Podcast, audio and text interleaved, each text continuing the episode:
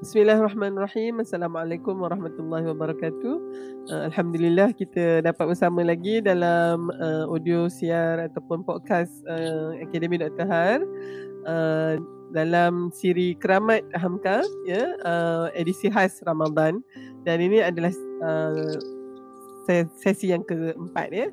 Saya nak melalukan ya kehadiran uh, anak anda uh, Ustaz uh, Azlan Shah Nabis ya uh, CEO daripada Arba Foundation yang sangat setia menemani Dr. Harin dalam keramat keramat Hamka ni ya insyaallah. Uh, kita uh, ini yang kira yang keempat ni uh, untuk uh, edisi khas Ramadan tu ini yang yang uh, apa terakhir lah ya dalam empat tu kita uh, peruntukkan untuk setiap seminggu tu satu begitu uh, dan Uh, sebenarnya mungkin kita ni kan tak perlu lama-lama sangat. Kita hanya perlukan sedikit tazkirah dan seterusnya ya uh, yang kita nak ialah uh, siapa yang mendengar itu akan dapat memperpanjangkan lagi ya dia punya kefahaman dia terhadap uh, kupasan yang telah diberikan oleh Buya Hamka ini ya. Uh, almarhum yang kita tahu begitu banyak jasanya dan juga apa uh, mutiara ilmu yang di yang dikongsikan ya. So kita nak mencedoklah daripada uh, penulisan dia ya dan kali ini kita bawa tajuk uh, doa yang mustajab. Uh, ya kita ni memang antara senjata paling ampuh bagi mukmin itu adalah doanya. Ya uh, dan kita pun tak tahu antara kita ni siapa yang doanya mustajab siapa yang ya doanya mungkin ya kalau kita tahulah ya nampak tanda kat muka tu agaknya kan Len siapa yang mustajab tu kita nampak ada tanda tu memang kita minta dia doakan ya. Tapi Dr. Hari ingatlah dulu masa arwah bapa kat SPM tu uh, ataupun periksa yang besar-besar ni lah uh, berderitlah orang datang bawakan uh, botol air kan untuk minta uh, uh, bapak Dr. Hanilah tolong doakan semua dan Dr. Han tak boleh lupa eh. dia dia agaknya macam uh, okeylah dia dia akan tolong sama doakan. Semuanya dia akan setiap kali yang dia ayah datang tu dia akan katakan sebenarnya yang paling mustajab doanya ni kalau untuk anak-anak adalah mak dengan ayahnya. Dia kata kan uh, jadi uh, so yang itu tu uh, saya pegang sampai sekarang lah. Maknanya kita memanglah kena minta doa ya Uh, tapi yang janganlah pula sibuk meminta doa daripada orang lain kita sendiri tidak berdoa pula. Uh, jadi uh, so saya serahkan kepada uh, Ustaz Azlan untuk mengupas tajuk ini insyaallah silakan. Bismillahirrahmanirrahim. Alhamdulillah wassalatu wassalamu ala Rasulillah. Antara perkara yang menarik bila kita melihat himpunan ayat-ayat Ramadan dalam satu tempat tu je Allah SWT bercakap tentang Ramadan dalam Al-Baqarah uh, tiba-tiba sewaktu sedang bercerita tentang puasa, tentang orang yang sakit tak perlu berpuasa, orang yang bersafir. Habis, tiba-tiba ada satu ayat stand alone cakap semata-mata tentang doa. Allah sebut a'udzubillahi minasyaitonir rajim wa idza sa'alaka ibadi anni fa inni qarib ujibu da'watad da'i idza da'an falyastajibu li wal yu'minu bi la'allahum yarshudun dan apabila dia menggunakan apabila bukan jika. Tetapi apabila hamba-hamba ku bertanya kepadaku kepada engkau wahai Muhammad tentang aku maka sesungguhnya aku dekat. Aku menjawab panggilan orang yang berdoa pada ketika dia memanggil maka hendaklah mereka pun menyahut seruanku dan beriman kepadaku. Moga-moga mereka mendapat petunjuk ke jalan yang benar. Profesor Tahamka sebelum kita lihat ayat ni dengan ayat ni antara ayat yang sangat indah, sangat sangat memberikan harapan kepada mana-mana orang tak kira siapa pun dia tapi di sini Prof. Samka kata seolah-olah dia kata apabila kita renungkan susunan ayat-ayat berkenaan dengan puasa itu maka ayat 18 inilah yang nampaknya menjadi tujuan daripada puasa setiap hari kita dianjurkan berbuat baik berbuat baik namun selama bulan Ramadan kita di di di, di uh, dianjurkan untuk menahan lapar dan dahaga supaya hati apabila perut kita kosong daripada makanan dan minuman menjadikan jiwa lebih ringan untuk mendekatkan diri kepada Allah. Bila kita faham konteks bagaimana kita berada di bumi. Sebelum ni episod kita cerita bagaimana Dr. Har kata antara soalan-soalan yang perlu ditanya dalam soul searching ni dari mana aku datang dan kenapa aku datang ke bumi. Dan bila kita datang ke bumi, Allah Subhanahu Wa Taala tak membiarkan manusia sendirian dalam mencari jalan tanpa tunjuk arah tanpa panduan. So bulan Ramadan ini ayat sebelum ayat doa ini syahrul Ramadan allazi unzila fihi Quran. Bulan ini Quran diturunkan yang mana kita celebrate satu bulan ni sebenarnya kita celebrate turunnya petunjuk itu. dan dalam mencari petunjuk tentunya para ham, para hamba ni mencari wa idza sa'alaka ibadi anni dalam soul searching tu mereka akan bertanya tentang aku dan selalunya mengikut aturan ayat dalam bahasa Arab. Bila ada dalam Quran pun bila apabila mereka bertanya tentang arak dan judi apabila mereka bertanya tentang anak-anak yatim pasti akan ada perkataan kul katakanlah kepada mereka sekian sekian sekian. Tapi bila Allah menceritakan tentang hamba-Nya yang mencari dia Allah tak nak pun ada gap nak kata cool tu Allah terus jam masuk bagi tahu fa inni qarib nak bagi tahu betapa dekatnya Allah Subhanahu Wa Taala. Dan Allah menanti-nanti para hamba-Nya bertanya mencari siapa dia. Mencari Tuhan itu. Fa idza wa idza sa'alaka ibadi anni. Dan idza di situ sangat penting sebab dia dalam English tu kita kata when. Dia bukan if. Macam kalau kita hantar anak kita pergi asrama atau pergi ke medan perang lah contohnya. Jadi askar kan kita akan sebut bila abang balik nanti bila kakak balik nanti. Kita tak cakap jika kakak balik. Jika tu dah bagi gambaran macam takkan balik dah mungkin akan mati perang. Tapi bila so maksudnya Allah anticipate menanti bila hamba-hamba dia akan mencari dia maka sesungguhnya aku dekat. Dan ayat yang seterusnya ni yang memberikan harapan. Allah kata ujibu da'watad da' aku menjawab panggilan orang yang memanggil. Dia tak kata orang yang beriman dia tak kata orang yang sentiasa solat di masjid dia tak kata orang yang berjambang bertudung tak ada. Siapa pun yang memanggil sehingga ada ulama dalam tafsir yang menyebut termasuk orang yang bukan Islam. Sebab dia sedang mencari Islam dia sedang mencari Tuhan dia mencari Allah kata aku menjawab panggilan dia siapa pun dia yang memanggil dan tidak ada office hour. Tidak ada waktu tertentu kita nak menjumpa orang besar raja ke menteri ke menteri pun Kena ada buat appointment dulu. Buat appointment. Kadang-kadang dekat luar negara kan bercuti. Tak, tak tahu bila boleh jumpa. Tapi dengan Allah SWT, Iza da'an. Pada waktu bila pun kau memanggil. Bukan hanya di atas tikar sejadah. Mungkin kau tengah drive. Mungkin kau tengah termenung sendirian di pejabat. Mungkin kau tengah baring. Tak boleh nak pejam mata waktu tidur. Pada bila-bila masa engkau memanggil, aku menjawab panggilan tersebut. Dan dengan Allah bagi akses yang begitu dekat, begitu terus bila Dr. Han sebut ramai orang pergi kepada ayah Dr. Han minta doakan. Sama saya rasa memang memang satu budaya dalam kalangan kita kita mencari orang yang kita anggap saleh dan kita minta didoakan. Tapi di sini kita belajar doa ni memang Allah Subhanahu Wa Taala tak letakkan apa restriction untuk kita direct contact dengan Allah Subhanahu Wa Taala. Hmm, tak perlu ada perantaraan maksudnya kan? Tak perlu, tak, tak perlu. perlu. Terus je. Tak kira kau tu siapa. Kau jangan rasa diri kau hina, kau jauh. Tak, aku dekat dengan kau panggil aku pada bila-bila masa. Okay, Allah Subhanahu Wa Taala bila hamba mencari Allah kata, aku dekat dan falyastajibu li. Maka hendaklah mereka pun menyahut seruanku. Seruanku dia ada di mana di dalam Al-Quran.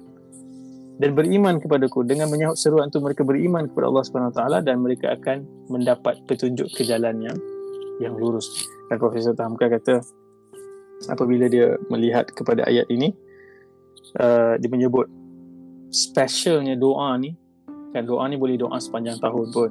Sentiasa Allah SWT mendengar. Tapi Allah letak ayat doa ni dalam ayat Ramadan. Nak beritahu jika ada satu tempoh yang paling istimewa, yang paling mudah untuk dipanggil, di, diseru Allah SWT, dicarinya dia dan dengan segala rayuan, rintihan dan juga permintaan, Ramadan adalah bulan. Ramadan adalah bulan. Sehingga uh, Profesor Amka sebut beberapa hadis. Dia kata tiga golongan yang tidak akan ditolak doa dia. Salah seorangnya, salah seorangnya adalah as-saimu hatta yuftir, seorang berpuasa sehingga dia berbuka. Sebelum berbuka pun ada momen untuk berdoa. Kita selalu di imsak waktu pagi kan 10 minit sebelum uh, azan subuh kita kononnya dah habiskan makan minum. So kita kena ada imsak sebelum berbuka puasa 10 minit, moment of silence kita berdoa. Kita bercakap dengan Allah SWT. Kita mohon apa yang kita nak. Dan ada banyak lagi hadis-hadis yang disebutkan dalam ni tapi puncaknya uh, Profesor Tahamka kata Ramadan ni dia dihidupkan dengan doa ni. Doa ni lah yang buatkan kita sebenarnya jumpa topik-topik yang kita cerita sebelum ini tentang mengawal syahwat, kita ada battle, kita kita rasa kita tak kuat, kita minta pertolongan. Kita rasa kita jauh, kita minta pertolongan. Kita rasa kita lemah dalam berjihad ni macam mana aku nak tak boleh konsisten. Aku dah cuba berubah, setiap kali itu tergelincir. Kepada semua ini Allah SWT memberikan akses dan sekali lagi saya ulang tak tak perlu kita anggap kalau dia tu ustaz dia tu ustazah doa dia pasti mustajab tak macam Dr. Sebut tadi tak tahu pun siapa yang doa dia akan mustajab basically by default Allah SWT bagi tahu siapa pun yang yeah. memanggil Allah menjawab panggilan dia. So Ramadan adalah bulan kita berdoa dan bercakap dengan Allah SWT. Itu apa yang uh, Profesor Hamka ceritakan. Uh, itu satu uh, kesimpulan yang sangat menarik dan sangat sangat indah sebenarnya Lan sebab agaknya the gist oh minta maaf tengah tengah ada kuruh tu ya. Um, Masya um, uh, apa yang uh, the gist of Ramadan itu adalah menghubungkan balik hamba yang dah lama jauh ni uh, untuk untuk bertanya kepada kepada Allah. Sebenarnya Allah tunggu je. Tunggu je bila dia nak datang.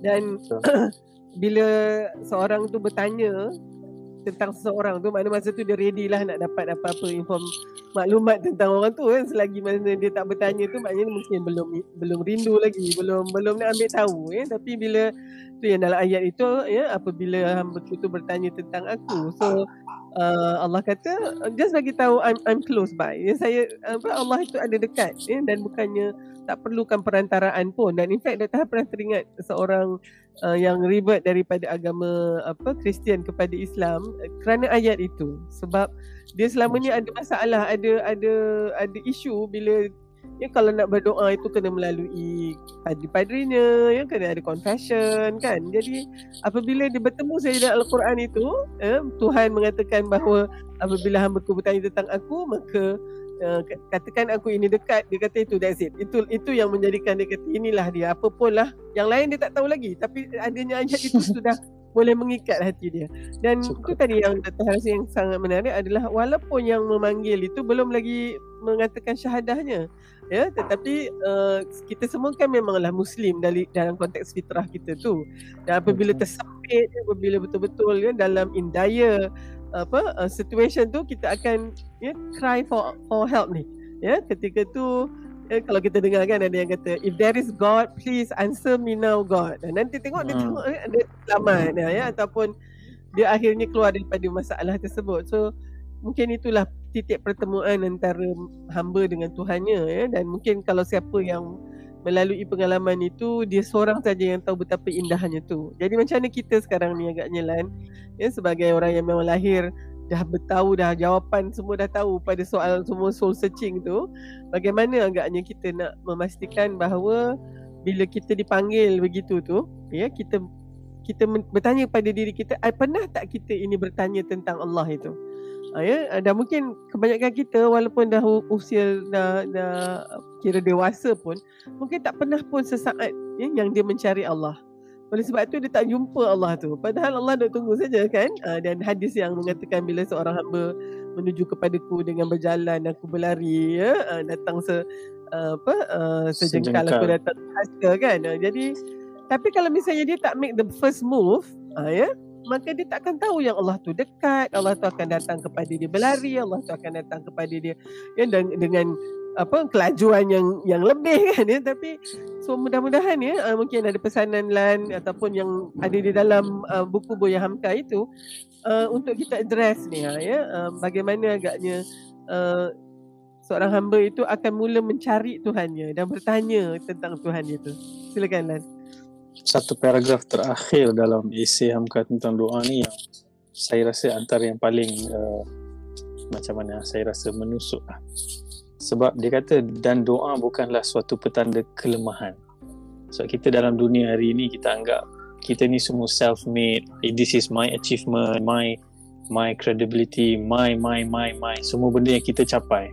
So banyak orang yang menghalang dia termasuk kita banyak masa untuk memanggil Tuhan adalah pada ketika kita rasa kita tak perlukan Tuhan. Aku ada sijil yang sekian-sekian, aku ada kerja yang stabil. Untuk apa aku nak kena panggil Tuhan? Tuhan tak perlu tolong aku. So itu ego yang Allah benci.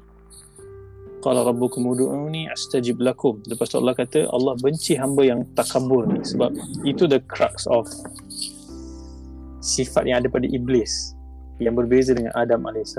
Adam AS sewaktu melakukan kesilapan, dia mengambil tanggungjawab dan dia dia meripih kepada Tuhan dan Tuhan hadiahkan doa. Doa tu doa evergreen yang kita baca sampai hari kiamat. Ya, Rabbana zalamna anfusana wa illam taghfir lana wa tarhamna lanakunanna minal khasirin. So doa ni bukan soal hanya kita bila perlu kita minta, tak doa ni komunikasi, sentiasa in communication, bercakap hidup seperti berkawan ataupun istilah tu mungkin bunyinya janggal tapi wali ataupun Allah panggil uh, Allah gelarkan waliullah ni adalah teman-teman Allah Subhanahu Wa Taala. Orang yang sentiasa berhubung. Dan bila Allah kata ini qarib Allah boleh pilih perkataan lain. Ya, Allah boleh kata ini mujib ke aku ni orang yang menjawab tapi Allah gunakan perkataan qarib sebab kita menumpahkan rasa hati rahsia kita yang paling dalam permintaan kita pada orang yang kita dekat orang yang dekat ni kita tahu kita bila bercakap dia dengar bila kita kita ada masalah dia pun sentiasa mendengar apa yang kita ceritakan. Orang yang jauh ni mungkin berbeza dinamik dia. Kalaupun dia mungkin nak dengar. So Allah gunakan perkataan dekat. Dan di sini sebut dan doa bukanlah satu petanda kelemahan. Kerana bila segala pintu di bumi telah tertutup dan dipagar besi. Namun tidak ada satu makhluk pun yang sanggup menutup pintu doa seseorang yang teraniaya untuk terus naik ke langit. So Allah Amazing. Saya tu. saya goosebump. Lah. Saya rasa meremang. yeah, betul. So Allah Subhanahu Wa Taala Ya kita bayangkan orang-orang yang meringkuk dalam penjara, orang-orang yang miskin tak ada orang beri perhatian pada dia. Semua orang kita mungkin anggap dia ni tak ada siapa nak tolong dia tapi dia ada Allah Subhanahu Wa Taala yang Betul. doa dia tu lepas jauh naik ke langit. Sehingga ada hadis Nabi sebut kan. Nabi kata uh, tidaklah terhijab apa ittaqu da'watu ittaqu da'watu mazlum. Takutlah kepada doa orang yang dizalimi. Tadi kita cerita waktu syahwat perut syahwat uh, alat kehormatan apa semua pada siri yang sebelum ni orang-orang yang tertindas orang-orang yang dieksploitasi ni Allah Nabi pesan takutlah kepada doa mereka. Kerana di antara doa mereka dan Allah tidak ada sebarang hijab dan riwayat lain Allah uh, Nabi sebut walaupun dia muslim ataupun dia kafir. Hmm. Allah sentiasa bersama. Dan apatah lagi kita ni dah ada taufik namanya pun nama Islam penampilannya pun penampilan Islam dapat peluang belajar Quran. Sungguh rugilah kalau kita belajar agama kemudian kita menjadi lebih ego dan takabur. Kita rasa kita tak perlukan bantuan Tuhan. Kita anggap orang lain yang perlukan bantuan Tuhan. Aku dah okey. Itu sifat yang paling uh, tertipu tu. Ha, tertipu dengan diri sendiri. Para anbiya yang paling dekat dengan Allah SWT semua digambarkan sentiasa berbicara dengan Tuhan sentiasa merintih merendah diri kepada Tuhan. Bukan meninggi diri mereka bukan bukan menganggap diri mereka sudah confirm masuk syurga jadi ya apa nak minta kan? Benda dah confirm. Tak mereka mengajarkan kita dan tuntunan untuk kita semua sehingga Nabi punya doa yang paling kerap Nabi baca tu pun memberikan gambaran betapa Nabi rendah diri. Ya muqallibal qulub thabbit qalbi ala dini yang membolak-balikkan hati tetapkan hati ku di atas agama. Dan saya nak tutup dengan satu ungkapan daripada Umar Al-Khattab. Sangat popular ungkapan ini. Memang biasa kita rasa kita doa kita rasa macam tak didengari tak dapat lagi apa yang kita minta. Tapi Allah ada cara dia menjawab doa-doa kita sama ada Allah bagi atau Allah simpan untuk hari akhirat. Ataupun Allah jadikan doa itu sebagai penghalang. Sebab Allah hanya akan bagi menurut kebijaksanaan apa yang kebijaksanaan Allah apa yang baik untuk kita. Selalunya bukan selalunya sentiasa bila kita minta Allah akan bagi lebih baik dari apa yang kita harap. So Omar Omar Omar Khattab sebut aku tidak bimbang aku tidak gusar tentang sama ada doa aku mustajab ataupun tidak tetapi aku bimbang apabila aku tidak lagi berdoa. Aku yang paling aku risau adalah aku berdoa ke tak berdoa. Sebab kalau Allah dah gerakkan hati aku untuk berdoa itu tandanya Allah sudah mahu memperkenankan apa yang aku minta. Jadi aku tak kisah bagaimana diper, diperkenankan itu. Uh, so yang paling menjadi concern adalah kita doa ataupun tidak. Hari ini kita solat pun kadang-kadang kita kosong kita rasa apatah lagi doa yang kadang kita baca skrip atau aminkan doa orang baca dalam bahasa yang mungkin kita tak faham. Doa lah dalam bahasa apapun yang kita faham Allah faham semua bahasa dan Allah Allah sentiasa dekat Allah sentiasa menjawab. Jangan sekali-kali ragu-ragu. Kalau Ramadan ni satu benda ni je kita dapat daripada siri ni ini pun sudah cukup. Moga-moga. Moga-moga Allah SWT terima. mungkin kalau kita lihat doa Nabi uh, yang paling kaya paling paling apa dalam konteks uh, pangkat dan darjat paling tingginya Nabi Sulaiman alaihissalam doanya adalah Rabbi auzi'ni an ashkura ni'mataka allati. Dan seterusnya tu doa tu juga adalah doa yang itu dalam surah An-Naml ayat 19 jadi yang ada uh, resonate doa yang sama pada surah Al uh, Al-Ahqaf rasanya kan ayat ayat ke-15 pula. Rabbi auzi'ni an ashkura ni'mataka allati juga. Maknanya memang kita memang minta supaya Allah memberi kita ilham untuk mensyukuri nikmatnya.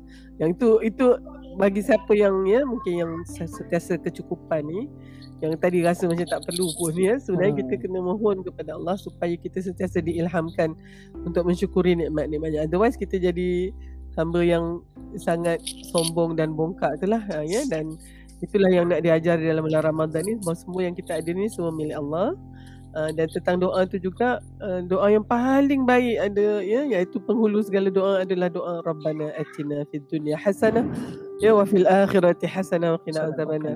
So mungkin nak tutup ni uh, agaknya uh, Lan Dr. Har ingat masa di uh, umrah ya umrah Dr. Yang pertama selepas uh, haji tahun 2006 Dr. Pergi 2011 ya ketika tu uh, bila sampai daripada rukun Yamani ke Hajar Aswad tu kan kan itulah doa yang sunatnya baca Rabbana Hmm. atina fid hasanah wa fil akhirati hasanah wa qina azabannar Doa itu adalah uh, Al-Baqarah ayat 201. Dua, ayat 200 itu Allah mengatakan bahawa bagaimana uh, ada orang yang berdoa ketika tu hanya sampai fid dunia hasanah saja. Tak ada pun akhirat. tak ada pun minta daripada Hmm. neraka. Jadi itu yang diajarkan dan kita nampak dalam apa uh, Kaabah tu, kelambu Kaabah tu tulisan untuk uh, sudut yang itu, sisi yang antara Rukun Yamani dan uh, Hajar Aswad adalah doa itu. Ya, so Dr. Har ingatlah Dr. Anda kat situ baca doa tu dah semua orang ya, jamaah yang ada masa tu belum lagi covid ni kan semua semua rapat-rapat ni semuanya baca doa yang sama so depan Dr. Han ni adalah rombongan uh, sahabat-sahabat kita dari Turki jadi bunyinya Rabbene Etina Macam tu lah kan dia punya slang tu yang di depan Dr. Han ni daripada mungkin India atau Pakistan ya dengan dengan accent dan juga ya uh, telo ya Rabbana atina fid dunya hasanah ya. Hmm. Lepas tu belakang Dr. Har ni dari dari Pulau Jawa lah agaknya. Rabbana atina fid dunya hasanah macam tu. Tapi Dr. Har rasa dalam hati tu ya Allah kan kami semua ni memohon doa ini minta hasanah dunia dan hasanah akhirat. Dan kadang-kala itu cara Allah mengajar kita dan macam tadi yang Lan kata, kita serahkan kepada Allah. Apakah dia hasanah dunia dan akhirat itu? Mungkin ada masanya kita tak minta yang tu tapi itu yang kita dapat. tapi kalau itulah respon dan makbulnya doa kita yang tadi tu, itulah hasanah untuk kita. kan? Jadi mungkin lepas daripada tu Dr. Har rasa doa satu ni pun dah cukup dah sebenarnya Lan. Dia cover semua. Betul. Betul. sebabnya dia adalah saidi doa ya dia adalah doa uh, doa penghulu segala doa sebab uh, dan mungkin itu jauh lebih baik daripada doa kita yang dari explicitly asking for something tu sampai nak sangat-sangat sangat sampai kadang-kadang mungkin kita kena tanyakan diri kita kenapa yang kita nak sangat benda ni mana kita tahu benda ni lah yang sebenarnya baik untuk kita mana kita tahu agaknya benda ni Betul. kalau kita dapat kita lagi jauh dari Allah Ha, jadi mungkinlah ya. Uh, so dengan itu agaknya doa kita menjadi doa yang kita cari doa yang maksur sajalah. Ya, uh, bukannya doa yang kita buat-buat, kita tambah-tambah ya dan uh, sebenarnya itu nanti bimbangnya skripnya tu jadi lain tu ha. Sebabnya kita Allah yang itulah ya indahnya Allah itu uh, dahlah dia saja yang mempunyai segala sesuatu. Dan kita hanya boleh minta dari dia saja. Dia as-samad kan? Uh, tapi dia ajar pula kita macam mana cara nak minta dari dia tu kan? So can you imagine this kan, ya? jadi marilah kita uh, dalam Ramadan ini mudah-mudahan kita merasa uh, kemanisan iman tu lebih baik lagi. Uh, dan kita juga macam itu tadi lah ya. Doa ini bukannya satu yang menambah apa menunjukkan kelemahan kita.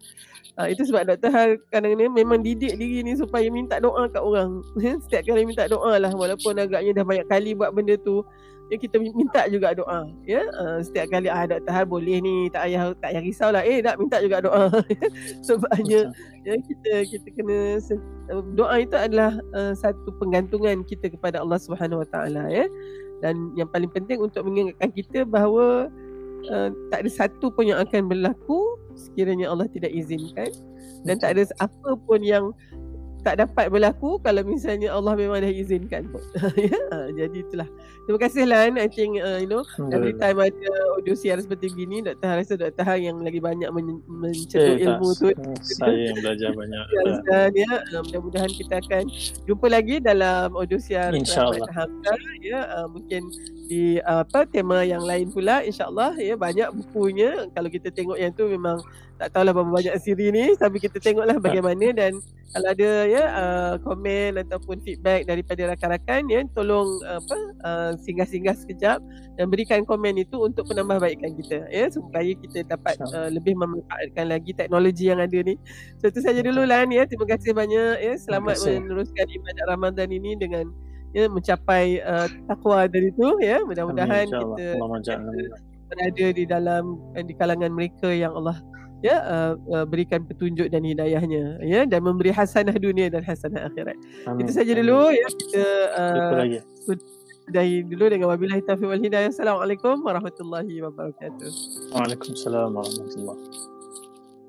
Wabarakatuh.